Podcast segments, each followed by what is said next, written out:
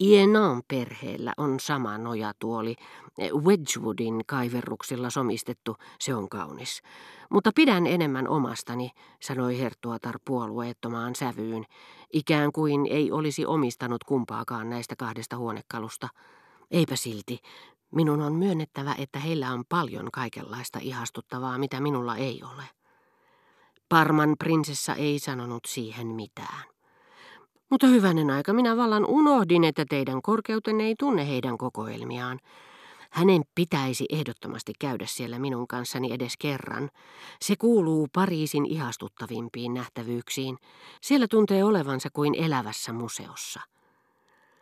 Ja koska tämä ehdotus kuului herttuattaren Germant-henkisimpiin keksintöihin, olivathan Ienaat Parman prinsessan silmissä puhdasverisiä nousukkaita, joiden poika käytti kuten hänen omansakin Gastallaan ruhtinaan arvonimeä, Madame de Germant ei sitä tehdessään niin suuresti oman kekseliäisyyden ihailu ylitti hänen Parman prinsessaa kohtaan tuntemansa kunnioituksen, malttanut olla luomatta muihin kutsuvieraisiin hymyileviä ja huvittuneita katseita. Nämäkin pakottautuivat hymyilemään kauhuissaan, mutta samalla ihastuksissaan, ajatellessaan, että olivat todistajina läsnä Orjanin viimeisessä ja voisivat kertoa sen tuoreeltaan. Itse asiassa he olivat vain lievästi ällistyneitä, koska hyvin tiesivät, että Herttuatar omasi taidon tallata jalkoihinsa kurvoasien tapaiset ennakkoluulot pikantimman ja miellyttävämmän elämäntyylin hyväksi. Olihan hän takavuosina onnistunut kutsumaan yhdessä prinsessa Matilden kanssa Herttua Domalin, joka oli kirjoittanut prinsessan lihalliselle veljelle kuuluisan kirjeen Minun suvussani kaikki miehet ovat urhoollisia ja kaikki naiset siveitä, mutta ruhtinaat pysyvät ruhtinaina silloinkin, kun näyttää siltä, kuin he haluaisivat unohtaa olevansa ruhtinaita. Ja herttua Domal ja prinsessa Matilde olivat niin suuresti mieltyneet toisiinsa Madame de Germantin salongissa, että olivat sen jälkeen vierailleet toinen toisensa luona osoittaen täten, että kummallakin oli sama kyky unohtaa menneet kuin Ludwig 18, silloin kun hän otti ministerikseen Foucheen, joka oli äänestyksessä kannattanut hänen veljensä kuninkaan kuolemaa.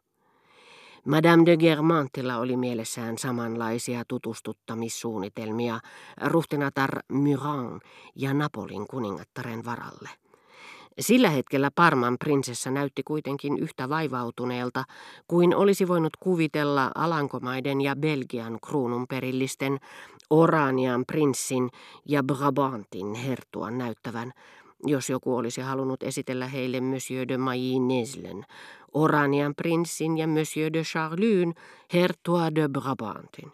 Mutta hertuatar, jonka Swan ja paroni de Charly vaikka viimeksi mainittu olikin lujasti päättänyt käyttäytyä niin kuin herrasväki Ienaa ei olisi olemassakaan, olivat paljon vaivaa nähden opettaneet pitämään piirtyylistä, huudahti Madame. En löydä sanoja kuvaillakseni, miten ihastuttavalta tuo kaikki tulee teistä näyttämään. Myönnän, että Ampir-tyyli on aina tehnyt minuun vaikutuksen, mutta Ienaan perheessä siihen liittyy jotakin miltei näynomaista. Kaikki nuo, kuinka nyt sanoisin, Egyptin retken jälkimainingit, ja antiikin maailman muistot, jotka kantautuvat meidän päiviimme saakka ja valtaavat kotimme, sfinksit, jotka käpertyvät nojatuolien jalkoihin, käärmeet, jotka kietoutuvat kynttelikköihin, valtava muusa, joka ojentaa teille pienen soihtunsa vuoteen lämmittäjäksi tai nousee kaikessa rauhassa takan reunustalle ja nojailee siinä teidän pöytäkelloonne, ja pompeijilaiset öljylamput ja pienet veneen muotoiset vuoteet, jotka näyttävät tulevan suoraan niililtä, niin ettei kukaan hämmästyisi, vaikka näkisi Mooseksen nousevan niistä, puhumattakaan kaikista yöpöydillä laukkaavista roomalaisista nelivaljakoista. Piirtyylisissä tuoleissa on vähän hankala istua, vastusteli prinsessa vaisusti. Niin on, vastasi Herttuatar, mutta minusta on ihanaa. Hän lisäsi tarttuvasti hymyillen. Minusta on ihanaa istua noilla epämukavilla mahonkituoleilla, jotka on päällystetty punaisella sametilla tai vihreällä silkillä. Pidän tuosta karusta kulmikkuudesta. Olihan se ominaista sotureille, jotka tunsivat vain kuurian tuolit, ristivät vitsakimppunsa ja kasasivat laakerin lehvänsä keskelle suurta salonkia. Voin vakuuttaa, että ienojen luona ei hetkeäkään tule ajatelleeksi, istuuko mukavasti vai ei, kun katselee hurjan näköistä voiton jumalatarta freskona seinällä. Aviomieheni ajattelee varmaan, että olen kurja kuningasmielinen, mutta minussa on taipumusta kerettiläisyyteen, enkä epäröis sanoa, että näiden ihmisten luona oppii pitämään jopa kaikista noista mehiläisistä ja n-kirjaimista.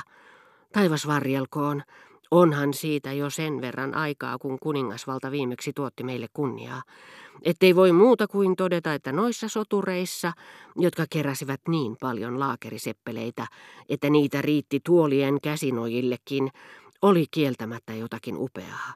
Teidän korkeutenne pitäisi tulla. Hyvänen aika, jos te kerran olette sitä mieltä, mutta minusta tuntuu, ettei se tule olemaan helppoa. Mutta saatte nähdä, madam, että kaikki tulee sujumaan kuin leikki. He ovat mukavia ihmisiä, eivät yhtään tyhmiä. Me veimme sinne kerran Madame de Chevreusin, lisäsi herttuatar, joka tunsi esimerkin voiman. Hän oli aivan ihastunut. Heidän poikansa on aivan tavattoman miellyttävä.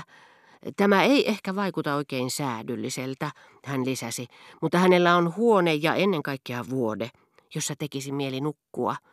Ilman häntä. Kerran minä tein jotakin vielä rohkeampaa.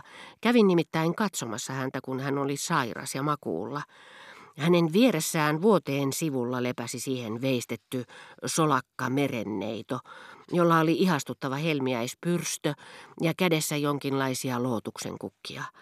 Voin vakuuttaa, lisäsi Madame de Germant hidastaen tarkoituksellisesti puhettaan, tuodakseen paremmin esille sanat, joita hän tuntui muovailevan suloisten huuliensa ja pitkien ilmeikkäitten sormiensa avulla, samalla kun kiinnitti prinsessaan syvälle käyvän katseen että hän muodosti liikuttavan näyn palmunlehvien ja kultakruunun kanssa, se oli kuin kuvaelma Gustave Moron taulusta Nuori mies ja kuolema.